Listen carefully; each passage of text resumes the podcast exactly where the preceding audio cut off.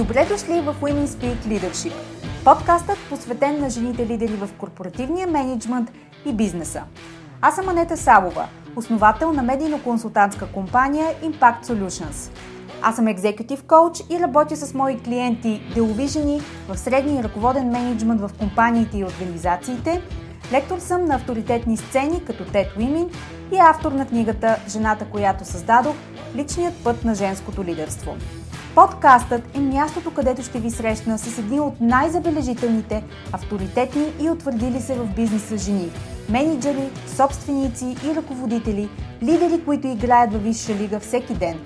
Смислени разговори по актуални теми, поднесени през призмата на личната история и уроците по пътя, споделени с менторска откровеност за вас. Слушайте нашите мастер-класове тук в подкаста и станете част от вътрешния кръг от елитни жени професионалисти и лидери на нашето утре. Женската сила в бизнеса е в лидерството. Така че да започваме!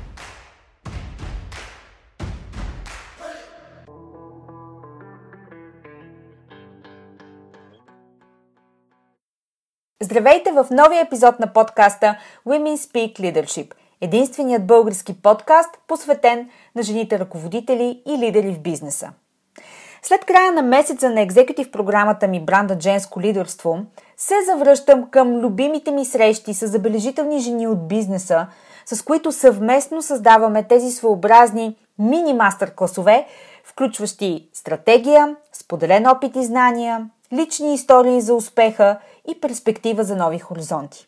Това са многопластови и стойностни разговори, които провокират и дават поле за разтягане на личните ни граници и собствените ни възприятия за това какво е възможно.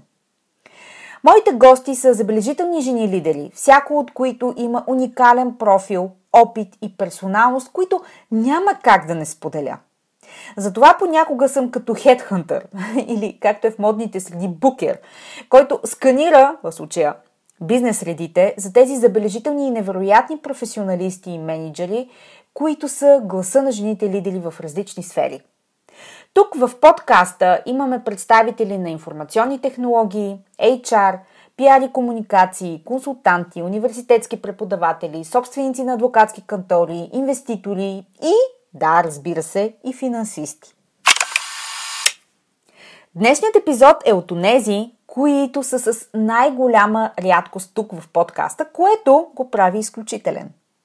Най-напред да кажа, че този епизод се слуша с листи химикал, затова не го слушайте в колата, в метрото или докато вършите нещо друго, защото всъщност ще ви е по-трудно. На следващо място уточнявам, че всичко, което коментираме с моя гост, не е препоръка и предписание за вземане на финансови решения. Струва ми се излишно да го казвам, но все пак да сме сигурни. И накрая, подкастът днес е провокиран от една статия в седмичния капитал и също от мой известен опит по темата в миналото. Някъде в началото на лятото медията излезе с статия на тема Инвестиционните решения на българите и представи статистика, която кръсторечиво сочеше, че инвестирането е занимание, което забележително не привлича жените. Говорим за България тук и днес. Заглавието беше Инвеститорът в акции и фондове е мъж на средна възраст с образование и доходи. Сега, не само, че не споря с медията, ами определено заставам зад статистиката, защото и моите наблюдения са сходни. Поканих Наталия Тодорова, директор маркетинг и връзки с клиенти член на борда на директорите на Expat Asset Management, една от най-големите компании за управление на активи у нас, за да хвърлим светлина по темата от първо лице. Наталия има над 10 годишен опит в финансовата сфера, като преди това е работила в областта на връзките с обществеността, комуникацията и медиите, както в частния, така и в държавния сектор. Завършила е журналистика, реклама и маркетинг. В Експат ръководи екипа за комуникация с клиенти. Отговаря също така за маркетинговата и рекламна стратегия на компанията и корпоративната идентичност на бранда Експат.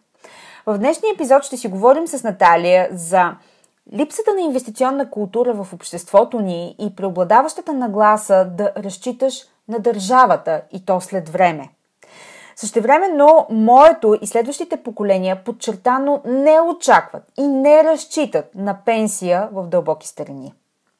Разбира се, ще говорим за жените и управлението на финансите им, защото, както знаем, жените в България са в добро положение от към представителство и ниво на доходите. И въпреки това, когато говорим за инвестиции, това е поле, което избягват като тера инкогнита. Ще си говорим и за пазарите и може ли да очакваме инфлация, защото това са опасенията на този етап. Ще си говорим и за пазарите и доколко опасна е инфлацията, която наблюдаваме, както и какви решения е разумно да обмислим. Въобще епизод, който нямах търпение да направим с Наталия и се радвам, че тя каза да. Приятно слушане!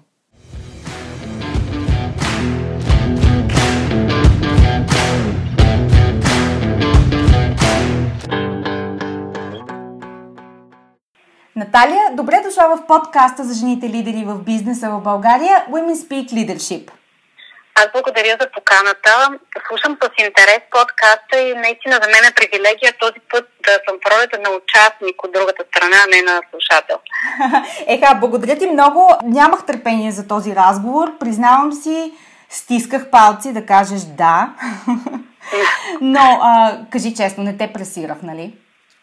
Даже малко чувствам вина, че позабавихме във времето нещата, но пък се случиха. Нещата винаги се случват в правилното време. Това е моята философия. Добре, а, искам сега да кажа един... А, аз ще вляза в тази роля, изричайки този стереотип, защото а, когато говорим за инвестиционно банкиране, хората си представят агресивно напористи млади хора, а, които, дали, говорим за брокери, посредници, търговци, които буквално ти дишат във врата и трябва да имаш тонуса на бойно куче, за да си част от този свят. Сега, ти не пасваш на този стереотип на пръв поглед. Кажи ми, моля те, на какво се дължи този стереотип изобщо? Верен ли е? Има ли корени? Няма ли? И въобще привлича ли правилните хора към тази среда? Аз бих разделила въпроса на две, защото този тип стереотипи за бойно куче, аз го виждам и в две направления. Ежедневно се сблъсквам с това, както по отношение на разбирането на, за инвестиционната общност изобщо, така и по отношение на думата маркетинг, да речем в заглавието на моята позиция, защото аз съм директор маркетинг и връзки с клиенти. И честно казано, доста често, дори когато разговарям с потенциални клиенти, пропускам тази ужасна дума маркетинг, защото тя звучи като точно типажа на нахалника, който иска на всяка цена да ти продаде и да пробута нещо. А всъщност моята роля, така както я виждам аз, е на преводача. Превеждам сложния език на личните финанси и инвестиции на езика на всеки отделен инвеститор и спестител, неговата житейска ситуация, с неговите цели, тревоги, очаквания, ако щеш. А по отношение на инвестиционната общност, пък действително представата на голяма част от хората, непрофесионалните инвеститори, за бранша идва от филми като Вълкът от Уолл Стрит и изобщо цялата холивудска продукция в тази насока. А всъщност аз бих казала, че работата на а, екипи като нашия, екипи от портфолио менеджери, анализатори, трейдери е свързана изключително много с проучвания, анализи, задълбочен поглед на финансовите пазари, на економически процеси, политически процеси в глобален мащаб. И това далеч не играе рулетка, както е представено често във филмите. Да, признавам си, че този род а, филми... Сега, преди Вълкът от Уолл Стрит имаше едни други, помниш ли бан, Банкери, сериал от 90-те? Също, да. Също, да. А, и а, това малко или много създава едно очакване в а, хората, да кажем, от нашето поколение. Обаче, mm. с какво тази среда, в а, динамиката, в която се развива днес, е, е и би могла да бъде привлекателна за младите хора от тук насетне? Това действително е изключително динамичен сектор, на който е атрактивен и предизвикателен за млади хора, особено от как с да се развиват. Защото всъщност замисли се в световен мащаб финансирането на бизнесите днес се случва до голяма степен през финансови инструменти на световните борси. Стартъпи с амбициозни проекти, големи иновативни компании, които искат да променят бизнес средата или създават технологична революция, Дори малки компании, които получават публичност и световна известност, всичко това може да бъде наблюдавано много отблизо именно през световните борси. И с това средата би била доста привлекателна не само за млади хора, но приоритетно да. Да, и някакси като че ли процесите на дигитализация а, включ, нали, и в, а, в, финанс, в финансите се превръщат в а, скачане на ДНК-то на младото поколение с а, тези среди. Така изглежда. А, сега, така е, да. На Запад а, и едно време се казваше, че крем де крем в банкирането и инвестиционното банкиране и управлението на активи. Сега аз леко минах по допирателната в а, тези среди, защото на 25 аз имах само две години а, стаж на тази възраст, както ти казах в предварителния разговор. Да. Но на 25 бях брилянтно ориентирана и исках да, да съм част от този свят. А, но тогава директорът на корпоративно банкиране на, на банката, в която работи, каза, Анета, ако искаш да бъдеш банкер, ще дойдеш при нас. Разбира се, той а, беше напълно егоистично от негова страна, но а, тогава основният му аргумент беше, че а, българският пазар не предоставя достатъчно възможности за изследване в сферата на инвестиционно банкиране. Сега, а, това е ли е така и особено днес, като разбира се не се сравняваме с пазари като Америка или Великобритания? Да, действително големите потоци от инвестиции се случват традиционно на големите борси в Нью Йорк, Лондон, Хонг-Конг, Сингапур. Там са най-големите компании в бранша, логично. България, изобщо регионът, това отношение е малко в дълбоката провинция и това има своето историческо обяснение. Но сега казвайки това, веднага бързам да уточня, че в сектора на финансови и инвестиционни услуги у нас има компании на световно ниво всъщност, а, такава, ти го каза, в днешния глобализиран, изключително дигитализиран свят няма никакво значение дали си в офиса си в София, в Лондон или Нью Йорк, ако имаш необходимата инфраструктура, ноу-хау, достъп до информация, да си свършиш работата. И може да звучи малко нескромно, но компанията, за която работя Експат, е един от тази менеджерите в България с най-добра международна свързаност. Ние работим с би над 50 брокера по света, с големи банки депозитари, с партньори от цял свят и на практика за нашите клиенти няма достъпен пазар и няма недостъпен клас актив.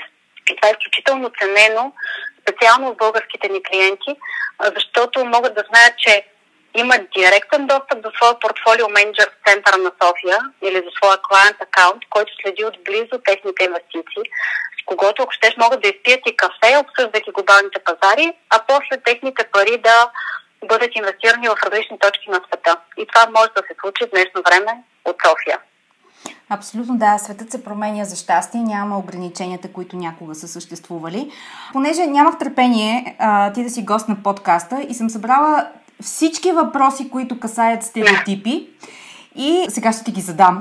Аз започнах вече с един такъв, но просто съм изключително любопитна.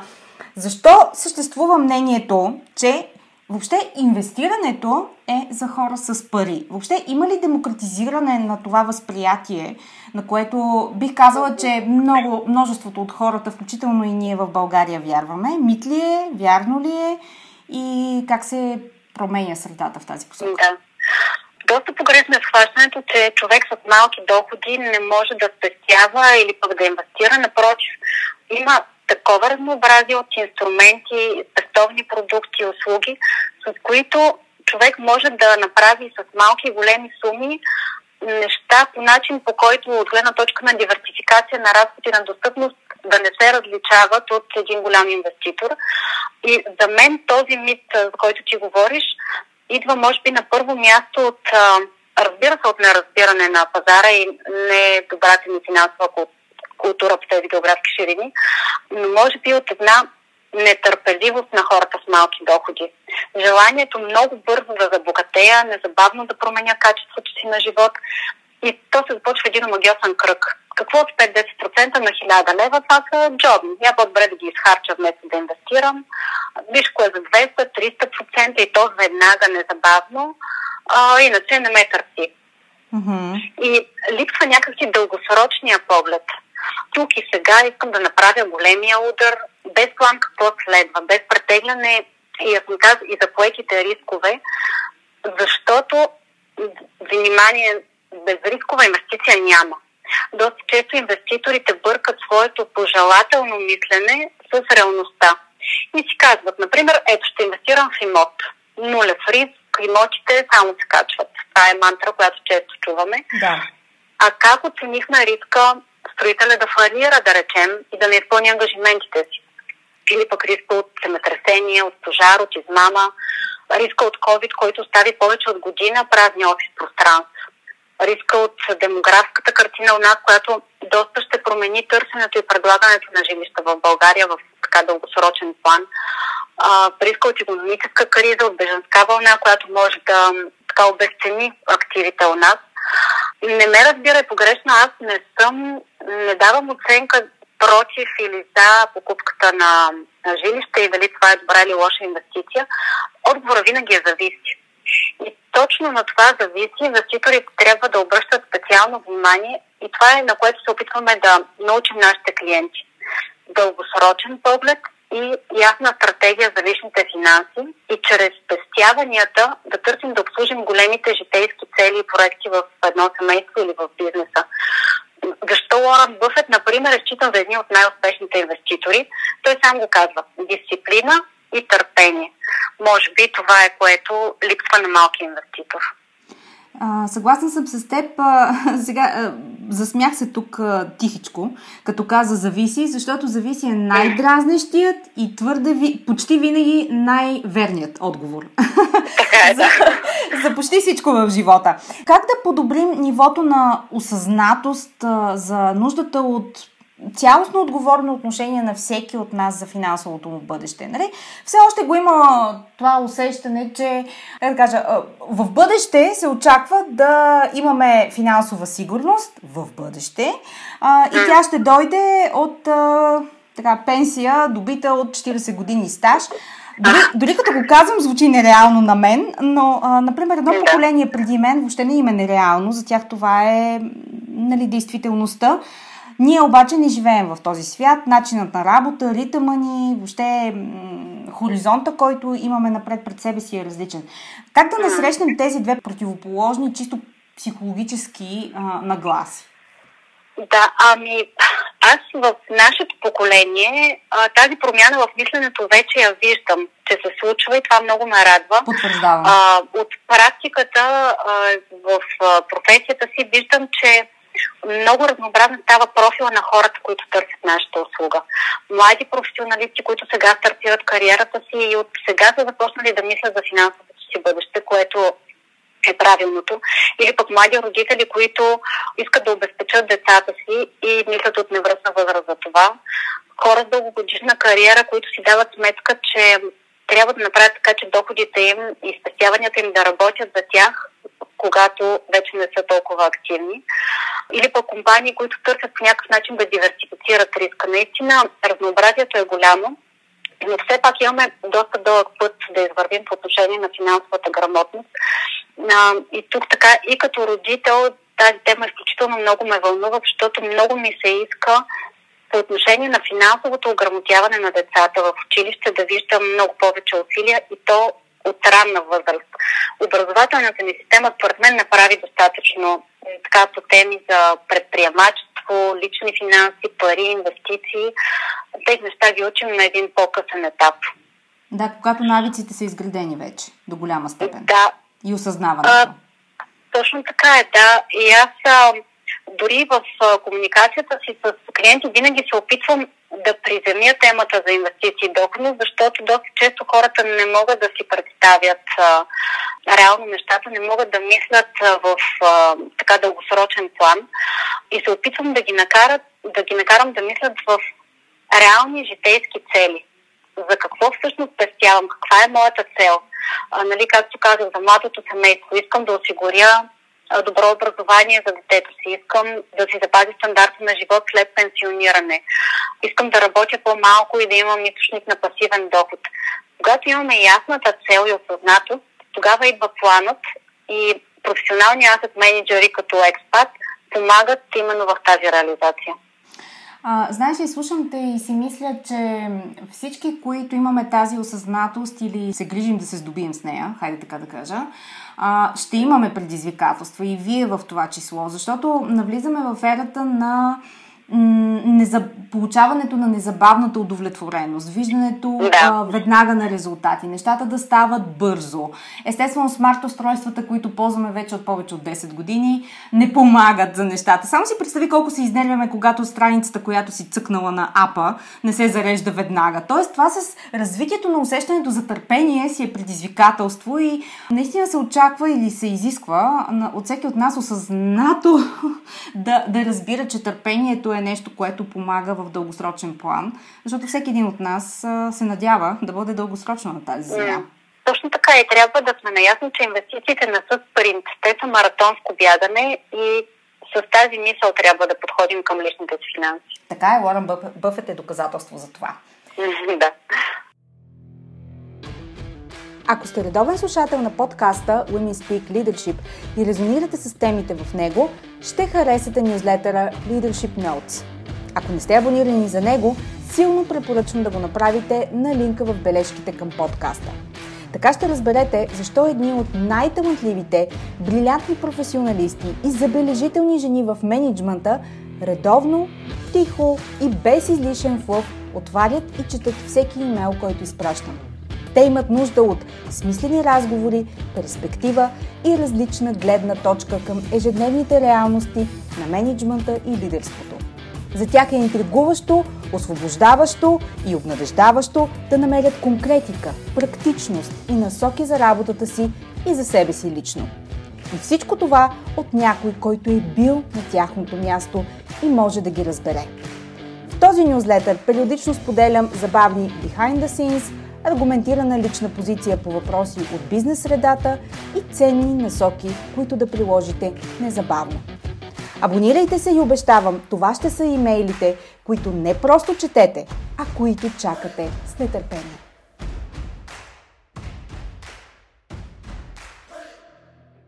Добре, продължаваме с въпросите, които клонят към стереотип, на който сме свидетели малко или много.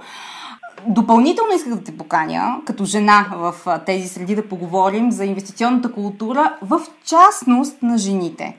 Сега, а, преди време, може би беше в началото на лятото, имаше една публикация в, а, в Капитал, че профилът на средния финансов инвеститор в България е образован мъж на средна възраст с високи доходи, който живее в големите градове. Може да звучи сексистко, може да звучи всякак, но това беше статистиката, която те бяха а, изкарали като проучване. Няма нужда да правим генерални констатации, винаги ще има изключения, нали, категорично и в а, двата лагера. Но а, нали, аз работя с жени на средна възраст с високи доходи и в крайна сметка статистиката не е в тяхна полза. На какво мислиш се дължи този анализ и този разраст, на който сме свидетели? Да, статистиката и при нас, при нашите клиенти също е подобна по-голяма част от нашите клиенти с индивидуални инвестиционни сметки действително са мъже. Обаче това далеч не означава, че жените не изкарват достатъчно пари или пък не умеят да спестяват или не желаят да инвестират. Просто а, когато говорим за семейни спестявани инвестиции, традиционно мъжът семейството е този, който а, взима решенията или поне излиза на първа линия. Много често при нас семействата идват заедно консултацията, определенето на профила на световната сметка правим в общ разговор. Заедно взимат решението за семейното богатство, а, но на финала мъжът включва договора. Имали сме доста често ситуации, доста типично. Мъжът е настроен по-рисково, съпругата е така по-консервативна по отношение на управлението на парите. Mm-hmm. И тогава предлагаме просто да създадем два портфела, които да отговарят на профила на всеки един от тях и да добавят по този начин към диверсификацията на семейните пари. Единият управлява по-рисково, с по-висок потенциал за печалба, с активен подбор на подценени компании, а другия насочваме към изключително консервативни нискорискови инструменти, които имат за цел да съхранят стоеността на парите във времето, без някакви особени изненади. Така че нали, опитваме се да разбираме и тази разлика между половете. Сега имаме и малко комични ситуации, в които съпруг и съпруга, независимо един от друг, имат при нас инвестиционни сметки, нито един от двамата не знае за другия. Но в такива ситуации конфиденциалността е на първо място и разбира се, оставаме така нещата.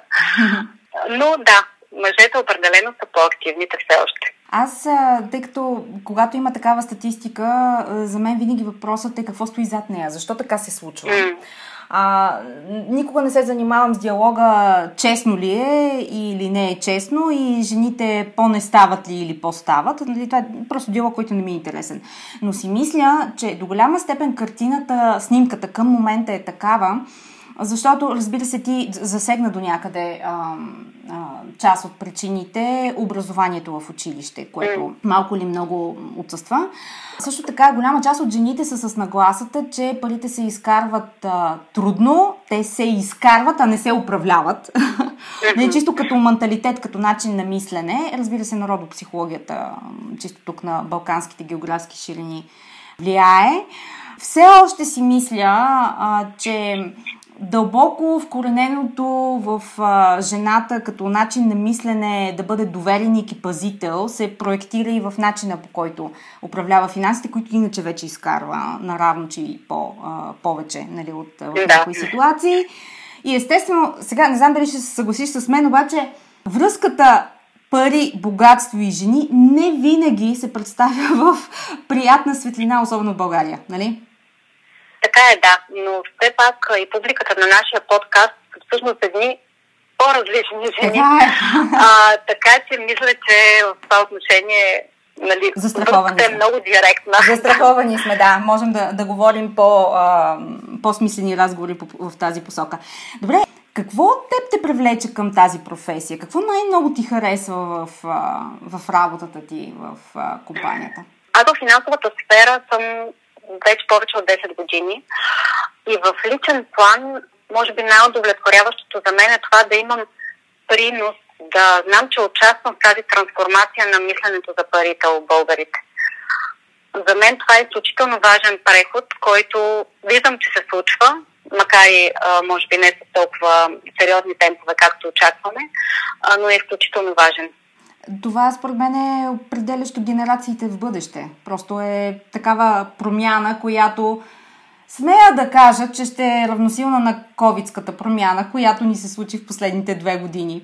А кое е предизвикателство за теб на ежедневна база? Ти каза, нали, за това да ограмотиш клиента, че търпението е важен, важна част от инвестицията. Mm но какво така друго ти се налага да проявиш търпение и да се сбориш с това предизвикателство?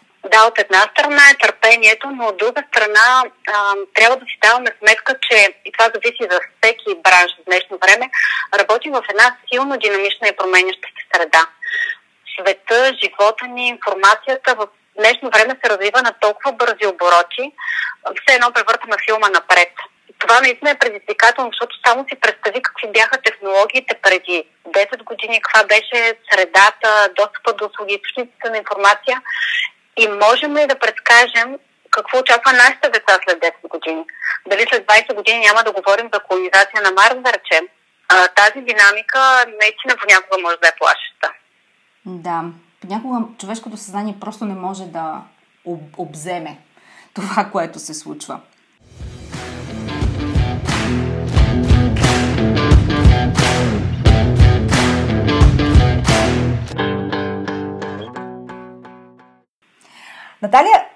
Да използвам шанса, че си гост в подкаста и вече така придвижвайки се към края, да те попитам за някои актуални трендове и очаквания. А, сега, в момента всички се вълнуваме и от пазари, и от световна економика, и от политика, геополитика, иновации, въобще. А, нали, опитваме сме да, да сме в час. Сега, ако не гледаме политическото фиаско в държавата в последните месеци, всички се задаваме един и същи въпрос, се си мисля. Идва ли инфлация? Може ли да се очаква такава? Какъв съвет би дала? А, можеш ли така да, да си позволиш да, да прогнозираш? И познавайки човешката психология, какво би посъветвала нас хората? А, мили дами, бих казала, кеша днес е демоде. а, Да, има индикации за по-висока инфлация, но все пак и нека да успокоим слушателите. Анализаторите говорят за инфлация, а не за хиперинфлация и обесценяване, което са доста различни неща. Да. А, в такава ситуация действително трябва да търсим активи обежища и активи с по-висок потенциал за. Сега не очаква от мен да чуеш конкретни инвестиционни препоръки. Това няма да е професионално, защото наистина няма универсално решение, инвестиция, която подхожда на всеки. Да не говорим пък за динамиката на пазарите, защото не записвайки това интервю, а, ситуацията е една, при излъчването му нещата могат да са загубили своята актуалност. Така е, така е. Но а, и нашата цел, когато говорим за управление на клиентски активи, е винаги да търсим възможности във всяка ситуация, във всеки един момент от економическия цикъл, а такива не липсват. Миналата година, например, която беше изключително предизвикателство за редица бизнеси, отвори в същото време много нови възможности за инвестиции.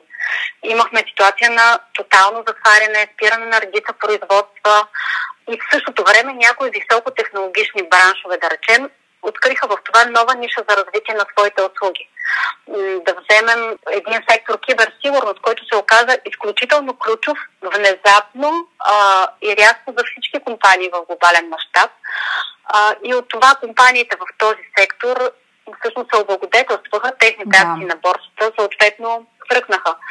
Стоенето в къщи породи така раздвижване в сектора на видеоигрите, домашните електронни развлечения – познай техните акции как се развиха. Да. Паралелно с това пък говорим за а, непрекъснато за енергиен преход, който дава своето отражение върху цени на суровини, индустриални метали, енергийни ресурси.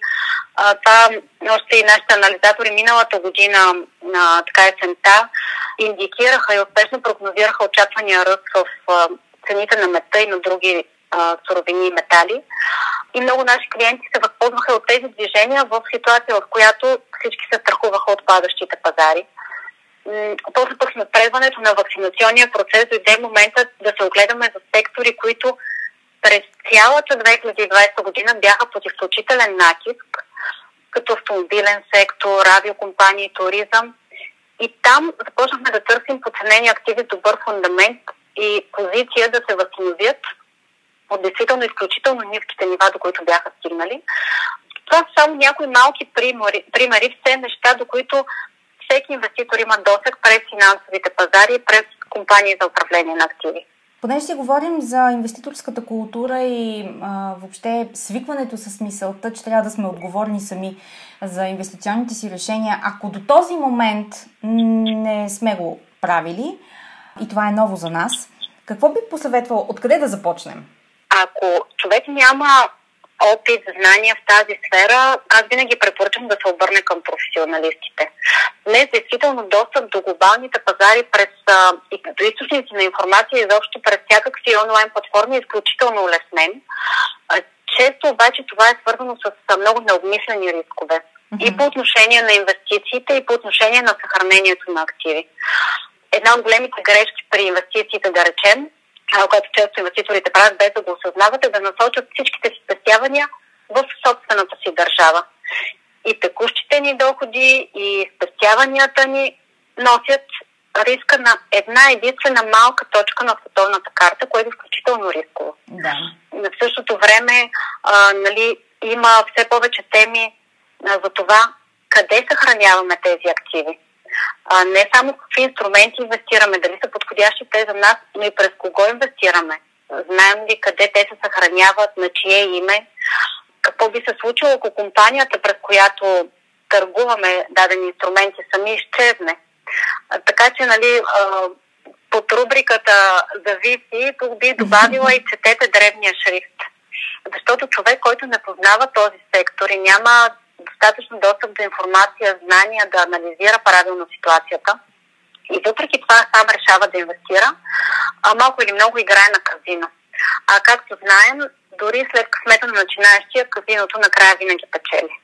Да, нека да бъдем разумни и да си прочетем внимателно нещата, които се налага да проучим. Не може просто така. Добре, а това е за хората, които са начинаещи. А за хората, които са консервативни или да кажем са имали лош предходен опит, за тях какво е важно? често срещана заблуда е, че финансовите пазари са там за високо рискови инвеститори, за хазартни а, играчи. А, и тук пак опираме до стереотипите, които да. са а, налагани по отношение на Уолл Стрит основно. Но инвестицията на глобалните финансови пазари чрез професионално и дългосрочно управление всъщност може да бъде един спестовен продукт. И то такъв, който да донесе на инвеститора много по-висока сигурност, контрол и доходност в сравнение с всякакви традиционно използвани у нас форми на спестяване или инвестиране. Банковите депозити, да речем, които традиционно се ползваха като форма на инвестиция в нашите географски ширини, вече не са альтернатива. Okay. Но това далеч не означава, че няма решение за консервативно настроените инвеститори. Напротив, облигациите, например, като клас актив, могат да дадат отлична възможност за една консервативна спестовна стратегия с доста прилична доходност на фона на нисък риск, ниска волатилност. Така че а, бих казала отново е въпрос на разбиране и култура по отношение на инвестирането. Накрая, Наталия, какъв менторски съвет би споделила с жените, които те слушат в подкаста, в или извън в финансовата сфера? Имаше една китайска мъдрост. Ам, въпрос. Кое е най-доброто време да посадите дърво? И отговорът беше най-доброто време беше преди 20 години. И продължение имаше на този отговор. Второто най-добро време е днес. Така че аз много се надявам това интервю да е провокирало някакъв размисъл от слушателите, какво биха искали да постигнат по отношение на личните си финанси и как да започнат да го правят днес. Време е за Rapid Fire Questions. Готова ли си? Добре.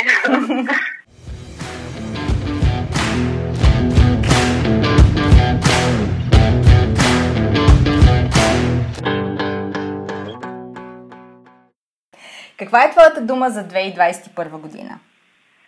Ох, а, Това не е думата, че... нали? А, нямам дума за 2021 година. Честно казвам, и за 2020 година нямам дума. А, сега определено това са години с много предизвикателства и да. ги виждам действително като начало на една трансформация в обществото в глобален план. По отношение на начина по който работим, общуваме, забавляваме се дори. Просто не съм сигурна, че тази трансформация ми харесва и може би затова не съм готова да облека в дума. А има ли нещо, което все пак беше хубаво за теб миналата година и би избрала да го пренесеш за себе си от тук насетне? Миналата година, ако говорим а, в а, полето на пандемичната обстановка, да. а, действително ни показа ние жените сме много добри в мултитаскването по принцип, но миналата година ни показа, че действително нямаме граници, защото много рязко се сляха служебни ангажименти, семейство, деца, превърнахме се в учители в един момент. И аз за себе си много се радвам, че се научих да съм още по-организирана и се надявам това да го запазя като а, навик. А, винаги е добре да си една идея по-подготвен, отколкото си бил вчера. Добре, с каква да. мисъл се събуждаш? Знам теорията за позитивната мисъл и за така освобождаването на ума. А, наистина се част се събуждам с списък от задачи. Просто съм дева, това е по-силно от мен. Аз трябва да имам план и да го отмятам през целия ден, така се чувствам най-пълноценно. Мисля, че дори си те представих. Събуждайки се, Наталия с списъка, който така на тавана излиза и се пренарежда според ситуацията. Абсолютно. Добре, а как си почиваш тогава? С писък в джоба? Може би ще те изненадам, но аз доста обичам да готвя и с, а, когато така не се занимавам с финанси инвестиции, развивам един блог за кулинария, който заедно с дъщеря ми всъщност развиваме. Така че това е нещото, което ме, много ме отмаря и ме забавлява. Кажи сега блогът, да го посетим всички дружно. А, добре, казва се thelittlecef.bg Страхотно. Отивам да видя какво Той готвите. И за кулинария, и за м- така от време на време пиша определени статии във връзка с детско развитие, изобщо а, така психология на децата. Надявам се да е интересно. Страхотно. Непременно ще го разгледам. А, има ли книга, която би споделила и би препоръчала? Това май е най-трудният въпрос. Нали? ами, те книгите са като емоциите. Хващате в определен момент, въздействат и в а, конкретна ситуация. М- първото заглавие, което ми хрумва, може би, Нощ в Лисабон на Ремарк. Ремарк ми е като цяло любим, но това е една от любимите ми книги. Нощ в Лисабон. Аз сега приключвам The Future of You, която а, просто сега се сещам, че в началото на Rapid Fire Questions ти каза, че трансформацията не ти харесва в нейната цялостност да. или точно какво да очакваме от нея. Не знам дали бих ти я препоръчала в тази връзка, но тя е поглед на... Да, тя е поглед на а, бъдещето през очите на футуристите, тъй като имахме преди време гост а, с такъв профил тук, Йоана Ленкова. И тя провокира моето любопитство. Не съм изподелила все още, но мисля, че провокира и моята тревожност. така че а, на тази вълна съм сега, но Нощ Лисабон ми звучи доста, доста добре. Ами да, Ремарк представя така една друга перспектива за живота от днешна гледна точка, защото може би не си даваме сметка какви късметли сме, че живеем в а, мирно време да. или, хайде да речем, мирен регион, вече по-скоро. Да. А, да имаме свободата да се изразяваме свободно, да пътуваме свободно, това не е непременно даденост. Изключително се радвам, когато а, светът, животът или ежедневието ми предоставя такава перспектива, която да ми напомни, че неща, които приемаме за дадено, всъщност не са изобщо. Да. За съжаление, трагедията, която в момента наблюдаваме всички в а, световните а, новинарски канали, а, това, което се случва в Афганистан, е просто едно поредно напомняне, че ние всъщност наистина живеем в мирна държава. И трябва да го ценим безкрайно. Точно така е, да. Наталия, благодаря ти, че беше гост на подкаста. За мен беше истинска чест. Благодаря ти. Аз също благодаря, беше удоволствие. Пожелавам успехи с а, огромен интерес. Продължавам да следя новите епизоди. До скоро! До скоро!